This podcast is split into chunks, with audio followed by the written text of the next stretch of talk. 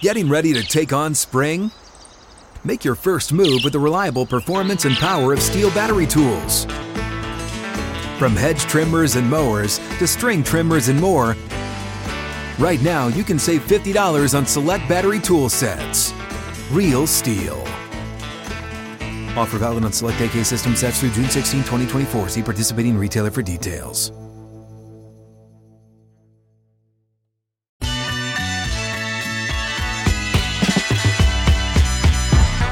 Like that, the final hour is here on this Monday edition of Hot Mic with Hutton and Withrow across the Outkick Network.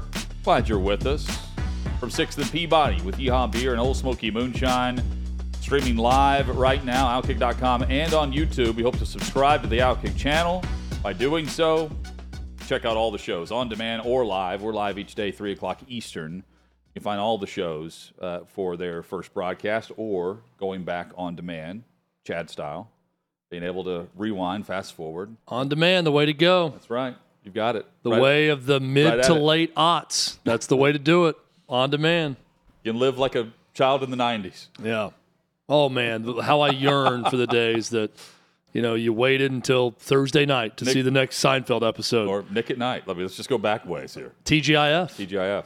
I mean, Steve Urkel. Somebody had to watch Steve Urkel on a Friday night. That someone was me every Friday night. It reminds me But you of had the, to wait around for it. the Key and Peele uh, episode on Urkel. Have you seen this? No. Oh, yeah. For those who haven't. I'll be googling very Yeah, soon. Put that in your algorithm uh, for sure. It's worth it. Uh, Chad, we've got plenty to discuss from the PGA Championship and Koepka winning his fifth major. Um, uh, of course, Michael Block becoming a, a household name yesterday with the hole in one. Uh, George Savaricas will join us coming up in about 20 minutes uh, from ESPN, also from the, the Golf Channel with his coverage. Really looking forward to that chat and where we go from here based on what we've seen from Koepka and the LIV Tour competing with the PGA. Um, we're going to have a lot of t- a lot of time, it seems, to just really hone in on what Miami and the Heat are doing so well. Because Game One of the NBA Finals is June first. That's a week from Thursday. And right now, we are on the verge of seeing two sweeps. The Lakers will try to avoid elimination tonight as they host Denver. Meanwhile, tomorrow, I mean, based on the way the Boston Celtics quit last night, I don't think they're lasting for a game five back in Boston. What did you make of the way the Celtics played? And no, I mean, uh, there was no, there are times when I see people tweet, oh, this team or this player, they just quit. And there is some gray area to it. Last night, there was no gray area. Boston threw in the towel, and they did it right after game two. I mean, by the end of the first quarter, that game was over. And this is not just the number two seed against the eight seed. This is by far, when both series started, the betting favorite to win the Larry O'Brien trophy, to win the title, not just the Eastern Conference. And they are getting boat raced last night by the eight seed Miami Heat. Magic Johnson said it very well in his tweet about a proud Celtics franchise. And I would say Magic Johnson knows quite a bit about the Boston Celtics with his rivalry with them with the Los Angeles Lakers. And he tweeted, In my 44 years of being associated with the NBA, I never thought I'd see a Boston Celtics team, a franchise with 17 championships, quit. I know Celtics fans all over the world must be disgusted and devastated. The Miami Heat blew them out 128 to 102 in game three. Now, some may say, well, that's Magic Johnson taking an opportunity to troll the Celtics. I disagree. He's not lying when he says that. There is a responsibility with certain franchises across pro sports that when you put on the uniform, it should mean something more based on their history and based on the gr- great players who have graced that uniform. The Boston Celtics are absolutely one of those franchises. So to watch them go down like that and quit in the second half is disheartening. And I'm sure Celtics fans would tell anyone that would listen that exact same thing. It was a pathetic performance. It was a pathetic moment to try to talk trash by Grant Williams on Friday night that sparked a big comeback and sparked Jimmy Butler to take over the game and continue to dominate the series. And it begs to ask the question is there truly a responsibility that comes with a logo or a uniform or a franchise? I think there is with certain teams. And the Boston Celtics are one of those teams. And right now, this is a group that's failing to live up to that. Joe Mazzulla, their head coach, is saying, I failed to get them ready, which I think is a ridiculous thing to say with highly paid professional athletes. But Hutton, it's a problem right now. And the biggest part of the problem may be the Miami Heat are just this good. Now, moving on to the possible finals. Mm-hmm. I think if you are a fan of the NBA or sports, you need to root for the Denver Nuggets. Why? Denver Nuggets are number one seed. They played really well throughout the regular season. The Miami Heat got in through the play in tournament into this spot. As did LA. I don't want to see a scenario where everyone can point to the regular season and say, well, the Miami Heat won the finals, won a championship as a play in team. So we can rest guys more. We can take it less serious. We're going to have the guys healthy and ready to go at the end of the year. And as long as we get there, we got a shot at the championship because the regular season doesn't matter. I don't think that helps the NBA. But we're already saying we're already saying that. I don't want to see I don't want to see them win a title. Uh, but we're We've already, yet to see a play-in team win the title. We to see we've Well- never seen an eight seed win a title in anything. I don't think they've ever won two two series. But I mean, the regular season doesn't matter.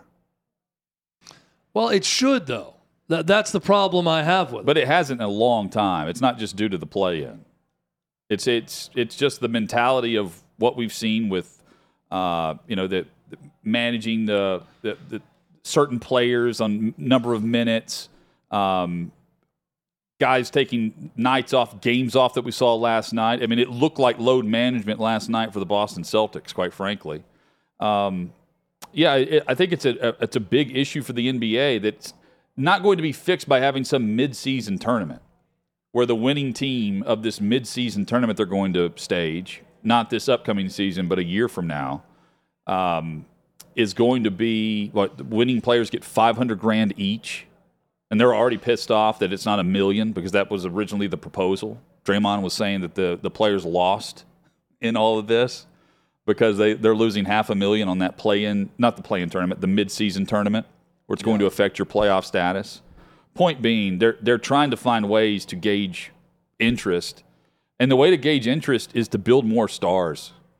And unfortunately for the NBA, last night they really lost out because Jayson Tatum rose to the occasion in game seven against the MVP and Joel Embiid and against James Harden. And then in game three, they looked like the 76ers in game seven. They were done. And that was, I mean, that's the stat. That is the level that we're seeing of the NBA right now. Very unpredictable, very back and forth. The Lakers are the same way, but the difference with the Lakers is they're more consistent to where I don't think that they're I think they're they're better than what they are, but at the same time, Chad, the Lakers are not going to throw in the towel the same way. Right? They they well, you know why that is? well, the, well, because well, number one, they've got LeBron. yes, that that's the reason. But but they also have Anthony Davis, and Anthony Davis every other game puts up forty and fifteen, yeah. and he's not doing that on a consistent basis. Again, another star. But with Boston, Boston is throttling teams during the regular season, and then it's back and forth during the postseason as well. But I thought the Lakers would compete better than what they are. Not compete, win more. And I think they I don't think they win tonight. I, it's not for lack of effort. I don't think we see what happened last night. I just simply think it comes down to the Denver Nuggets are just that good. And And fun. and the Lakers are in a one point game in game three, and the Nuggets just close them out.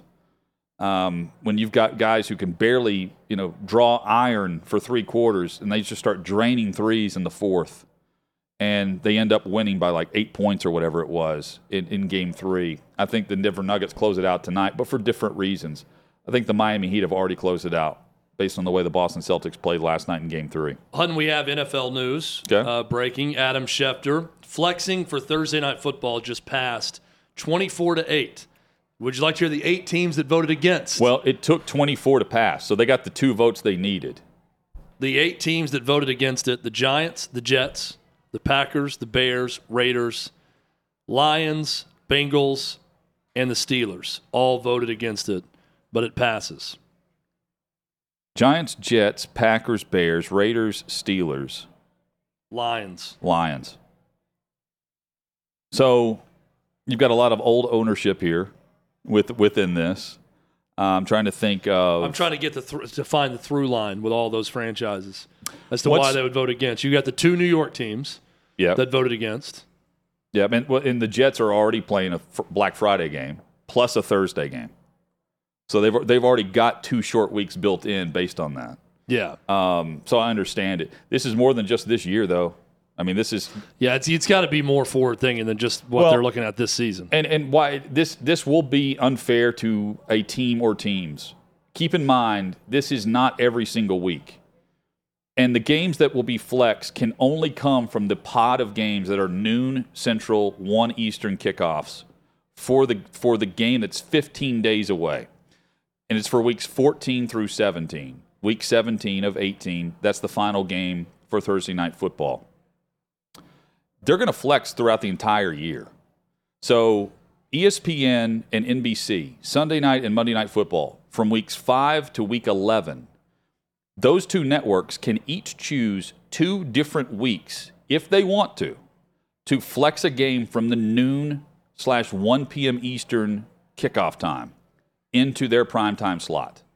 After week 11, week 12, which is right around Thanksgiving, or right before, they will then divert that to the NFL, where the NFL can choose based on however they're going to do this. It'll be at the behest of the networks. They can then flex games into a better primetime slot, removing a game where you have two teams with losing records. And they're basically doing the same thing for Thursday night football. It's just coming later in the year. But this is still going to have some type of impact. Short weeks, quick turnaround, and it's it, it's not going to be fair to the players or the team. And it's certainly I I mean, they don't give a damn about the fans. They re- the NFL cares about the billion dollars coming in. Well, they they they care in this in this regard. I think. I'm talking about the fans that have chosen to either Oh, go to tr- games. go to games. Yeah, no, they don't I mean, care about that. From from picking your one game or two games per year, you now don't know if you're in November, December, or early January. I'm trying to figure out when the last Thursday game would be. December. You don't know if your game is going to be moved up three days, if it's going to be on time, if it's going to be moved back three hours or back 24 hours until yeah, but 15 I, I days would argue out. this is a move for the fans. I mean, they're looking at who are we going to affect a No, bigger it's a- number well, of. it's a move for Amazon. Yeah, but it's also a move for me. I don't want to sit through some of these games. If you give me the Well- option of a Thursday night package that has a better game that you flex into one that matters as opposed to what we've been seeing, all of those viewers at home that like football, that's a win for them. It's a loss for the individual teams that don't want to have to be moved to Thursday night. It's a loss for the organization that doesn't want to have to do that. And yes, it's a loss for the 60 to 80,000 people that were planning to go to that game. Now they have to change their plans. But my argument is the greater number of fans are affected by a better TV game, an exclusive window. So, in that regards, the NFL is picking the fan. Well, why didn't they the do it before the the billion dollar TV package came into play?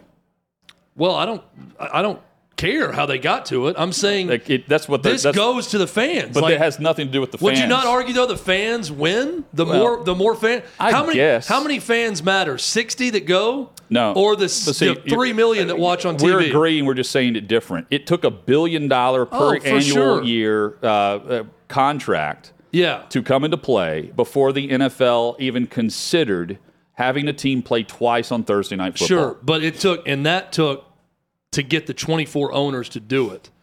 The thought of this billion dollar plan could go away. So if they don't get what they want. Here's what really happened behind the scenes. They did vote on this in March. They said they took a straw poll.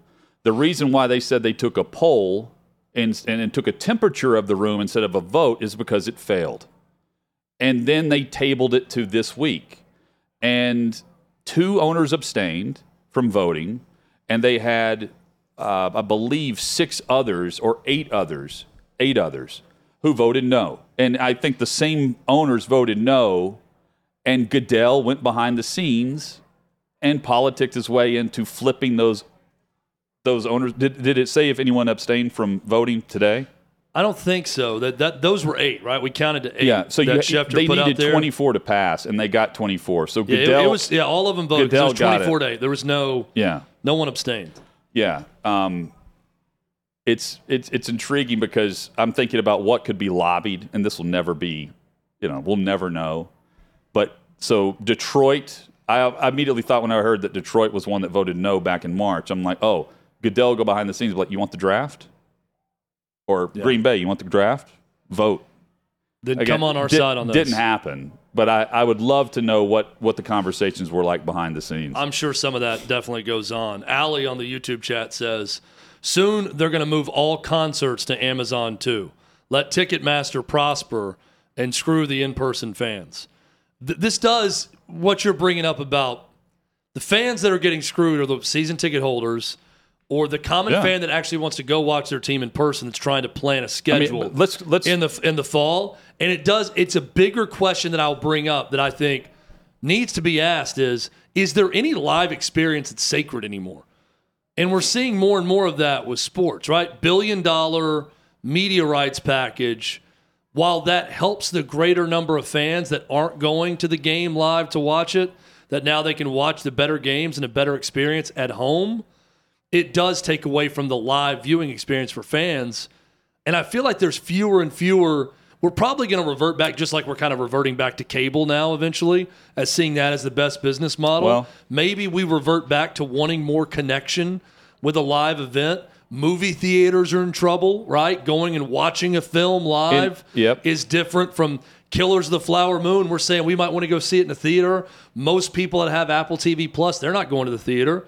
They're going to watch it exclusively at home on that service. One of the reasons they're paying for it, right? But the more and more of these things that go away, the less and less I like it. but the ticket prices go up and up.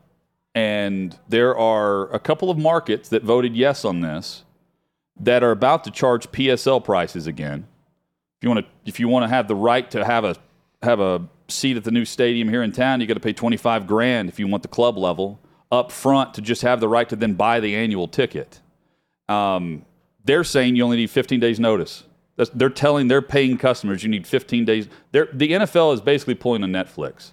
They're raising the subscription price, and they're saying, "Okay, giving you less. Dare you to cut? Dare you to cancel your subscription?" And and we won't. We'll No. continue to consume the NFL. The NFL is fail proof. It's the it's the But- one thing I think in I- media, live sports in general, but especially the NFL, that it's gold. If you have that, you know people that seek it out are going to pay and find a way to get it. But just just consider for a moment, Chad, how busy you are coaching right now two different softball teams. Right. Right? And you're going to the game on Sunday. And all of a sudden, you're going to the game Thursday night. And that's the game that you purchased Yep. No, I'm not. six months ago. Yep. I'm out. I'll have to find someone to sell my ticket to, but odds are you're just going to give them away, and you're going to lose out Um, And, on and the, in the comparison to like the the college football package is different. The college football package, uh, CBS, you didn't know the 2:30, 3:30 window, but you would find that out, and you knew your game was going to be on Saturday. yeah, and you still get it. You just didn't know the kickoff you time. You get it 12 days in advance. The way college football works. yeah. You'll find out the Monday a week out, you know, 12 days before that game to know Look, your plans. I'm all for better matchups on Thursday night. Uh, I, I, I want to start though with Sunday night and Monday night, personally, and then Thursday night. I, I was totally fine with this with the setup where every team had to play that. That is a huge advantage, especially if you're coming off of a game where, or you're going into a week. If you get flex and you get an extra mini bye from like Friday, Saturday, Sunday off to rest up for your next opponent, that that is an advantage. That is right now it's not predetermined based on the way the scheduling makers have it set currently. the NFL has also announced that Green Bay will host the 2025 NFL draft. That news just coming down as well. So it'll be Detroit then Green Bay. Good Green timing Bay. there, Hutton, talking about Green Bay. Detroit then Green Bay. Hey, you want this draft? You got to play ball. Well, Green Bay, they voted no. their draft. They voted no, but they still get their draft. Yeah. So the Lions also voted no. No Thursday night, but you'll take it and like it. Uh, Chad, coming up, PGA Championship reaction. Uh, George Savaricas is about to join us. Uh, covers uh, pro golf for the Golf Channel, ESPN, and, and other outlets. Can't wait to chat about Koepka and uh, I mean the story from yesterday on 15 with the hole in one from Michael Block. Plus, what happened to Jon Rahm? I, I just he was supposed to be a, a, guy who just was great on the tough conditions. It got really tough on last Thursday, and he became a baby too. Yeah, well, let's dive in on that. That's yeah. next on Hot Mic. Big old baby.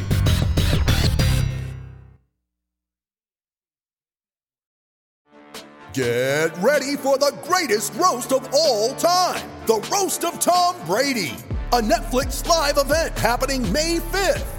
Hosted by Kevin Hart, the seven time world champion gets his cleats held to the fire by famous friends and frenemies on an unforgettable night where everything is fair game. Tune in on May 5th at 5 p.m. Pacific time for the Roast of Tom Brady, live only on Netflix. Glad you're with us for Hot Mic across the Outkick Network. Hutton Withrow with you. Um, led off today's show discussing the PGA Championship. Brooks Koepka winning his fifth major, his third PGA, and then Michael Block. Man, have a week, man. Uh, the the hole in one on 15 capped it off, but he was the storyline. Incredible. Awesome. And he he's going to be remembered as the country club pro that I mean, not just a hole in one, a swish. The, Ro- the Roy McAvoy of this year's PGA Championship to uh, steal a character yeah, from man. a great Kevin Costner film. George Savaricas joins us. Uh, he was there at Oak Hill for the coverage of ESPN Plus uh, with uh, Golf Channel and more. George, thank you for the time, man. Hope hope things are well. Yeah, everything's good on my end. Great to be on with you guys. Describe what we saw from Michael Block. Um, how do you put it into frame and, and describe the week that was? It just doesn't happen. I mean, you have 20 club pros that make it every year. I was on the call three weeks ago. They have the Club Pro National Championship. And normally, of that 20, maybe one makes the cut and they'll finish T65, and it's a complete afterthought. And then you have a guy next to the winner who's kind of getting the uh, the hardware and the designation of low club pro, but it's kind of a cute secondary story that you really have to be in the weeds um, as a golf fan to even know happens. Like I, I bet for a lot of people, they didn't even really realize club pros played that week. You just hear about like the eight to ten biggest names in professional golf. Those are the guys battling it out over the weekend. So for Michael to shoot 70 70 to start, I think once he was at even in the Saturday, it was okay. Maybe this guy is staying power, but it's a cute story and he's going to fade playing with Justin Rose. And then he shoots 70 again. It's like, all right, he's with Rory, but there's no way he's going to finish top 15 and be exempt into next year's PGA championship. Will probably fade. So to follow that up with the hole in one, I mean, he, he was trying to become the first club pro to finish top 10 since 1968, just to show what he did was such an outlier uh, to be T15. And I've gotten to know Michael pretty well the last three years of calling the Club Pro Championship and played in pro-ams with him before.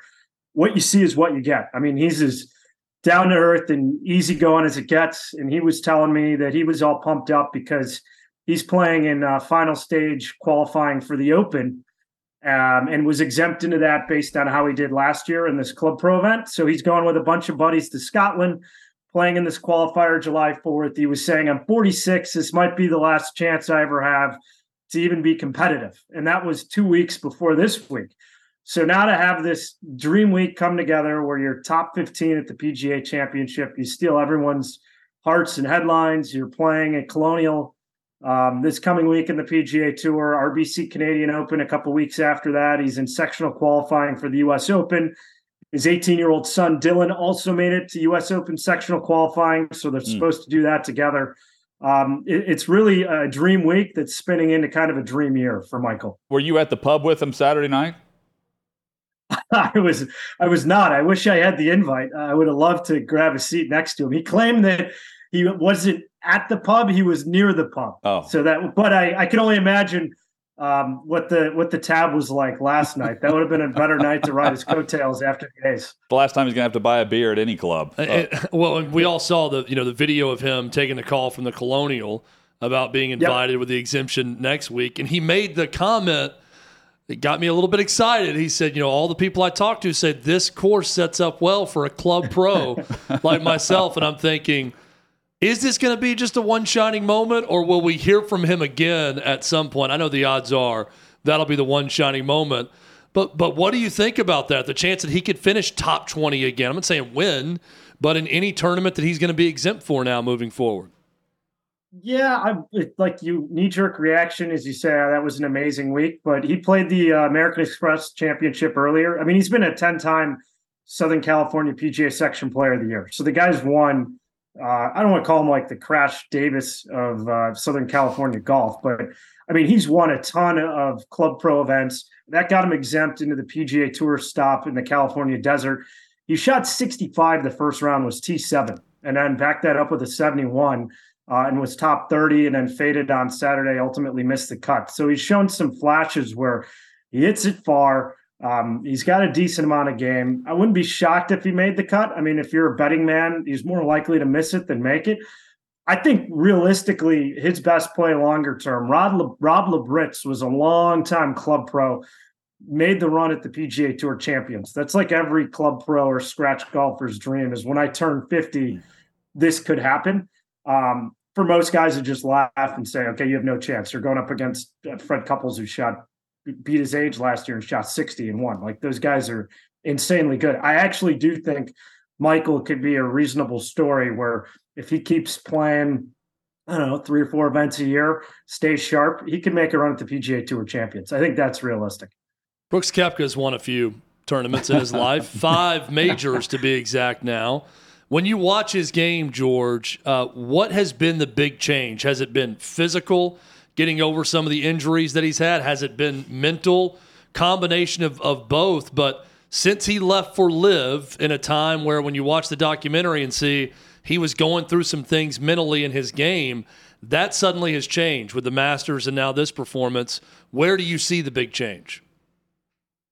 I think a lot of it has to do with health. And then the other subplot was him reuniting with his old swing coach, Claude Harmon. Um, they didn't talk for two years and then got together last July. And Brooks at the time said, I think I can win more majors. So that was the goal that he set out. They kind of put whatever misgivings they had um, by the wayside. And that's when he rededicated himself to get back to where he was 2017 to 2019. Um, when I was working for ESPN Plus last week, we had a, a stat from 2017 to 19, and final rounds the scoring average was 69.3. Since then, it had been 72. So you wondered, okay, has he lost the aura of invincibility? Like a lot of guys have an amazing two to three year run, and then that's it. Like Rory won four majors in three years, 2011 to 14. Hasn't won one since. Jordan Spieth won three from 2015 to 17. Hasn't won one since. So that was an easy narrative to throw at Brooks and one that, I mean, I'd been saying on Golf Channel. Maybe he just had an amazing run 2017 to 19. And law averages, like these things are hard to win. There's only four a year. But I think him getting his health back, reuniting with Claude, and the fact that he lost the Masters in what he called a choke, where he said he was playing not to lose it instead of playing to win it.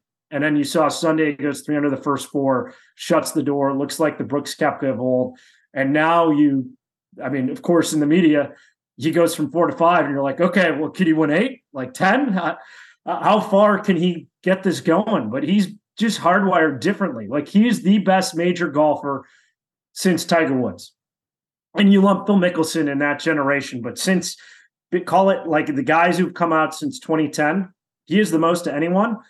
And, and how he approaches the majors, how he elevates his game, he's starting to separate himself from the rest of the pack. And I think it's more realistic he gets to six than Rory gets to five or Jordan Spieth gets to four. George Savaricas with us. We're recapping the PGA Championship, discussing Brooks Koepka on Hot Mic with Hutton and Withrow. So I know that the the questions immediately come out. What did that mean for LIV versus the PGA? Personally, I don't know exactly what it means because I'm I'm only going to watch Brooks Koepka in the majors, right? Like I, am not turning on the LIV tour to watch Brooks Koepka. Uh, and certainly not if they're going to a playoff and they're going to play some infomercial. Um, so I don't know what benefits the the LIV tour based on that victory, other than validation. But we already knew those dudes could play. But I think us three collectively knew they could play.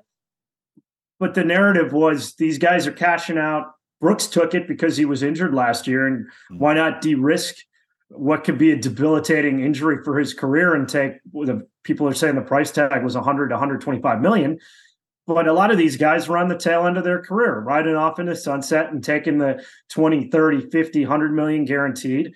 And you didn't know how seriously they would actually take these events to gear themselves up for majors. I do think it gives them a little more credibility to have a guy who's now the reigning pga championship winner. You had him and phil as a runner-up in the Masters. Um, I, I think their big issue is that they want world ranking points. The governing bodies don't want to give that to them, and LIV hasn't decided to play the game with 72 hole events to really force the issue on these governing bodies that are the ones that arbiter who gets points. So I think that's where they're stymied right now is you have these flashes in majors and people see that Brooks can still play. Uh, Cameron Smith, Harold Varner, Mito Pereira, um, but they just haven't been able to get more of a groundswell of widespread acceptance because it still feels like an exhibition. But we know that these guys can use that tour to still peak in majors and play amazing golf. Jon Rahm did not have a good week and uh, was caught on camera, you know, yelling at uh, a camera crew about you only – get me. You only get in my face when I do had a bad shot or have a bad reaction, and complaining about it. Um, I, I haven't seen as much of the, the big baby version of Jon Rahm that we saw last week. What what did you make of that? I mean, Chad, we don't see a lot of it when he's won four times and has a major, and he's always in contention. So, yeah, uh, when you when you have a hand that's dealt against you, and you have a ten and a six, and dealer has a king showing, then I mean, your mood changes a little bit. For Jon Rahm, he's a fiery guy. Um, he's always a guy who wins the media center. He's insanely articulate for English being his second language, and the growth that he's had with his game over the years has been impressive. That being said, when guys get upset that a camera's there, it's like, okay, well, that's why you're making 20 to 30 million a year. Because uh, companies like CBS and NBC and ESPN are paying hundreds of millions of dollars to put that camera in your face. And that's why you have all these sponsors covering you because they want that camera time. So to then, when you're not playing well, be upset that there's a camera there. Uh, eventually, like Bryson used to do that, and we'd roast Bryson for it. Uh, any athlete that does that, I'm like, okay, well, if people are going to be there when you're slipping on the green jacket, saying you're the going to be uh, the next Seve and one of the greatest Spaniards of all time, then when you're shooting 75 and finishing T50, the camera's going to be there also. So it always. Well, most guys don't even see it, right? I mean, I'm sure they do, but that, that's what's so rare about it is the the lack of acknowledgement with players on tour of cameras even right around them or right next to them. They're so good and so dialed in. It's like they don't even see the camera right next to them. Clearly, Jon Rahm did though. That that's what stood out to me.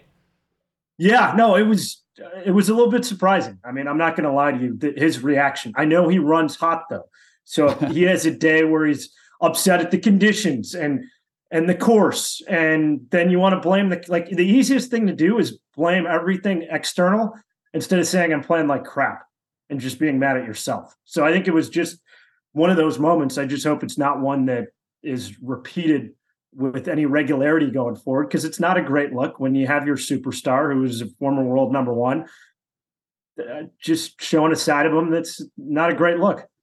Georgia Ryder Cup captains Zach Johnson and Luke Donald.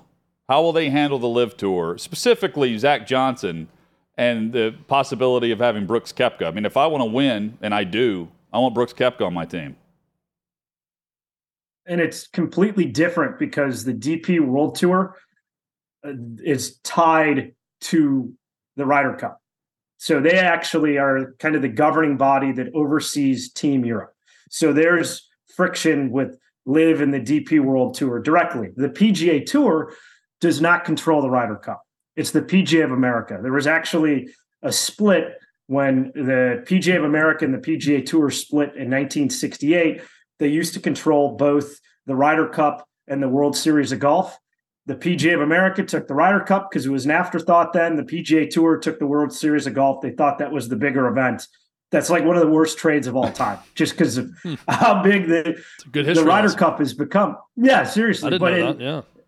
with the PGA of America being the entity that oversees the U.S. team, it should be the 12 best Americans, regardless of where you play. Like if if you were playing the Australasian Tour and were second in the Ryder Cup standings, you should be eligible to play there.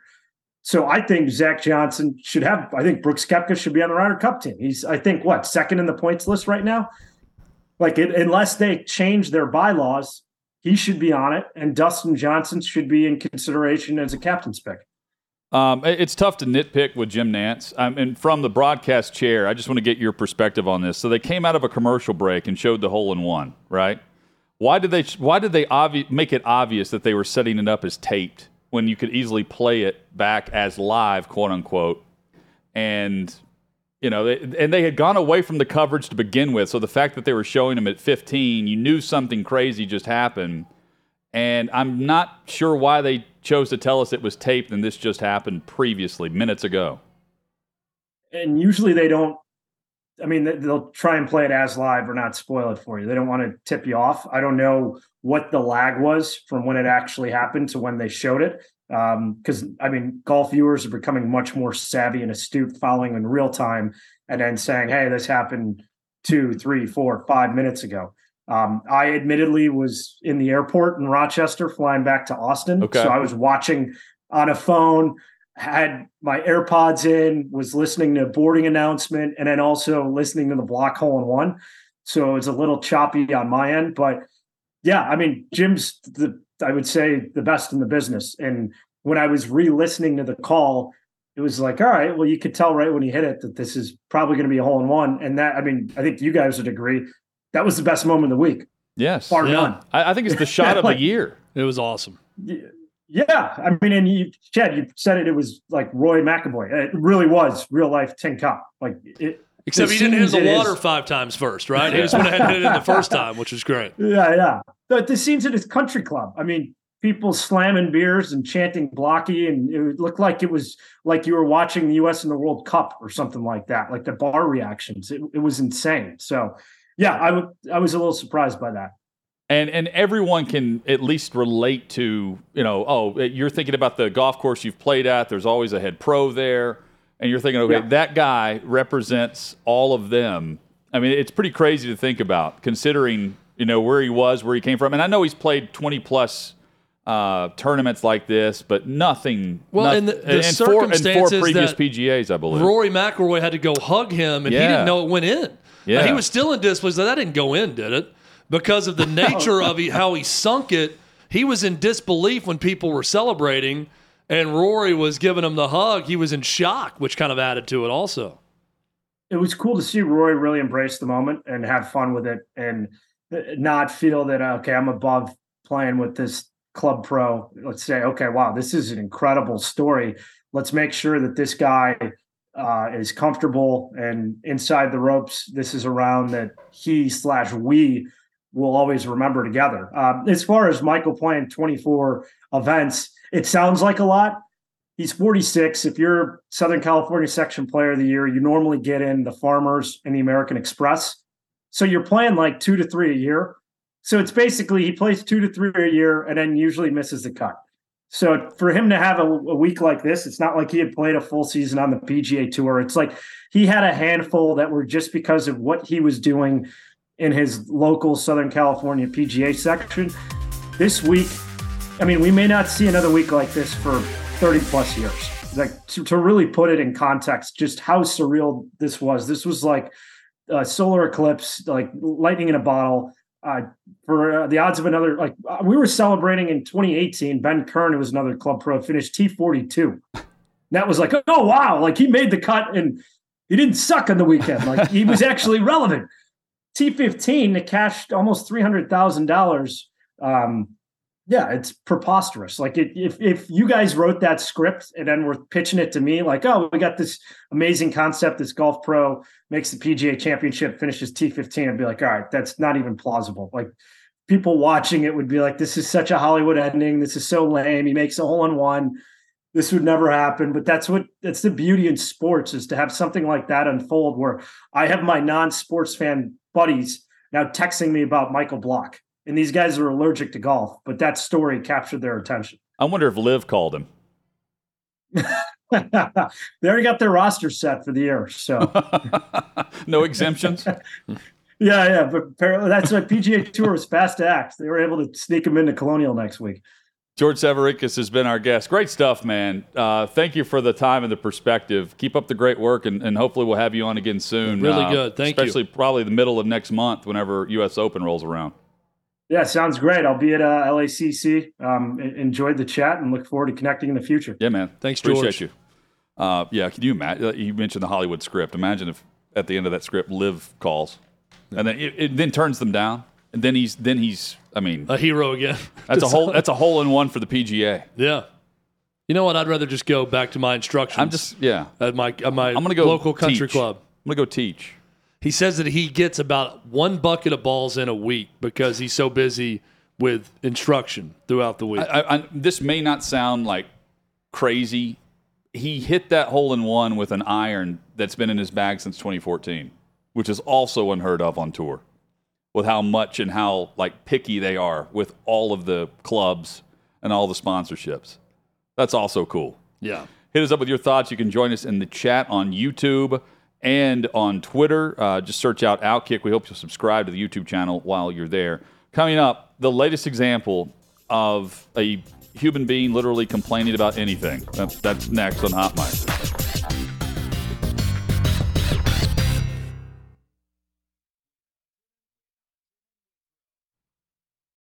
You ready? Showtime.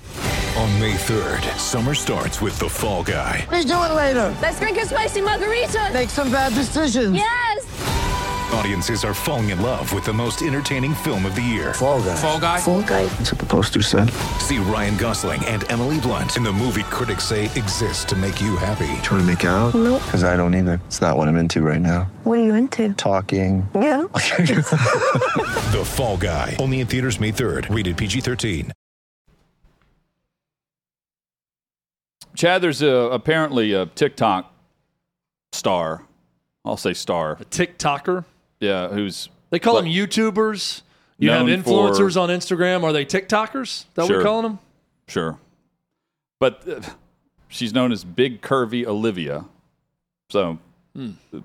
this is what she's going for. Right? Use your imagination as to um, what she looks like. But she's like I'm going to guess she's both big furious. and curvy. She's gone viral for her her take that it's discrimination that airlines can't build wider aisles in airplanes in 2023. I mean, uh, she's you know eating she's eating to the point where she wants to not be able to fit anywhere, right? But then complain about it. And she's going through aisles where these are the pods. This is like she's in first class. Yeah, well, yeah. I mean, this is like the legitimate. This is a wide aisle. I know. Not I mean, this, her. this is not a Southwest flight. It's not a hallway. And I'm, I'm fine with Southwest. That's what I always fly. Not a hallway though. But those are a lot smaller than that. Yeah.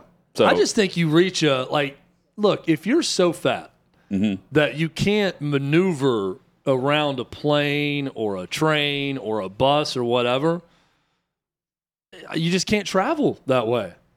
I don't know how else it's to like, do it. It's like you being seven feet tall. Like you, yeah, you like just have to. Adapt. there are just certain things that you know. Although you can't control how tall. If you are are. seven feet tall, you know you're going to get an Uber XL. Right. And hope for the best. You're not going to fit into well, uh, California a Prius King or whatever. Yeah. Right? right. So you got to get things that accommodate yourself. Like I understand you can't build out and request a bigger plane or fly private or afford to do that, but being seven foot is something you can't help. Thank you. Yes. That's the that's the only difference. Right? Like if you're grossly obese, and I don't think this this woman could move at least, like move around. But if Barely. you're that big that you can't fit through an aisle, then I mean, just don't fly. Don't uh, for for our listening I think audience. this to me like, look, we're not I- talking about a defensive tackle I, here. I might be 400 pounds one day. I don't know. This I don't know what the future holds for me. This isn't Dan Hampton. I'm telling you, if I'm 300, 400 pounds and I can't fit on an airplane or in the aisles, I'm just not going to probably fly airplanes that much. I'm not going to be on one. I'm just going to not travel. Yeah. Well, I mean, These are the sacrifices you make to be to be that big. big curvy Olivia. I mean, you know, BCO. Yeah, she's going for this, so she got what she wanted. I wonder how much big curvy Olivia makes as a TikToker. Enough, enough to fly on that. I don't know that she was flying in one of those pods though. It looks like she was trying to maneuver her way out of the pod area into the. Maybe. That's the video I want to see is her uh, having to buy the two seats that she had to purchase Chad, to sit on that plane. two pods. They do make you do that. I got a buddy who's bigger. They Who they, he always has to buy the two seats when he goes on a on a Southwest flight. It's not cheap. No, that would be plenty of motivation for me. Uh, when That we would return tomorrow, motivation. I think the series is over with Denver and LA. I think the Nuggets win tonight. I LeBron's too. I- ankle. I, said on Friday I thought it'd be a series by the time we got back. I, wanted it to be. Not going to happen. I think it's going to be another close game. I just think the Nuggets are just better. I agree. Lakers are not going to throw in the towel, though. Nuggets not after what we saw from the Celtics last night. Join us tomorrow, 3 o'clock Eastern, Hot Mic with Hutton Withrow across the Outkick Network.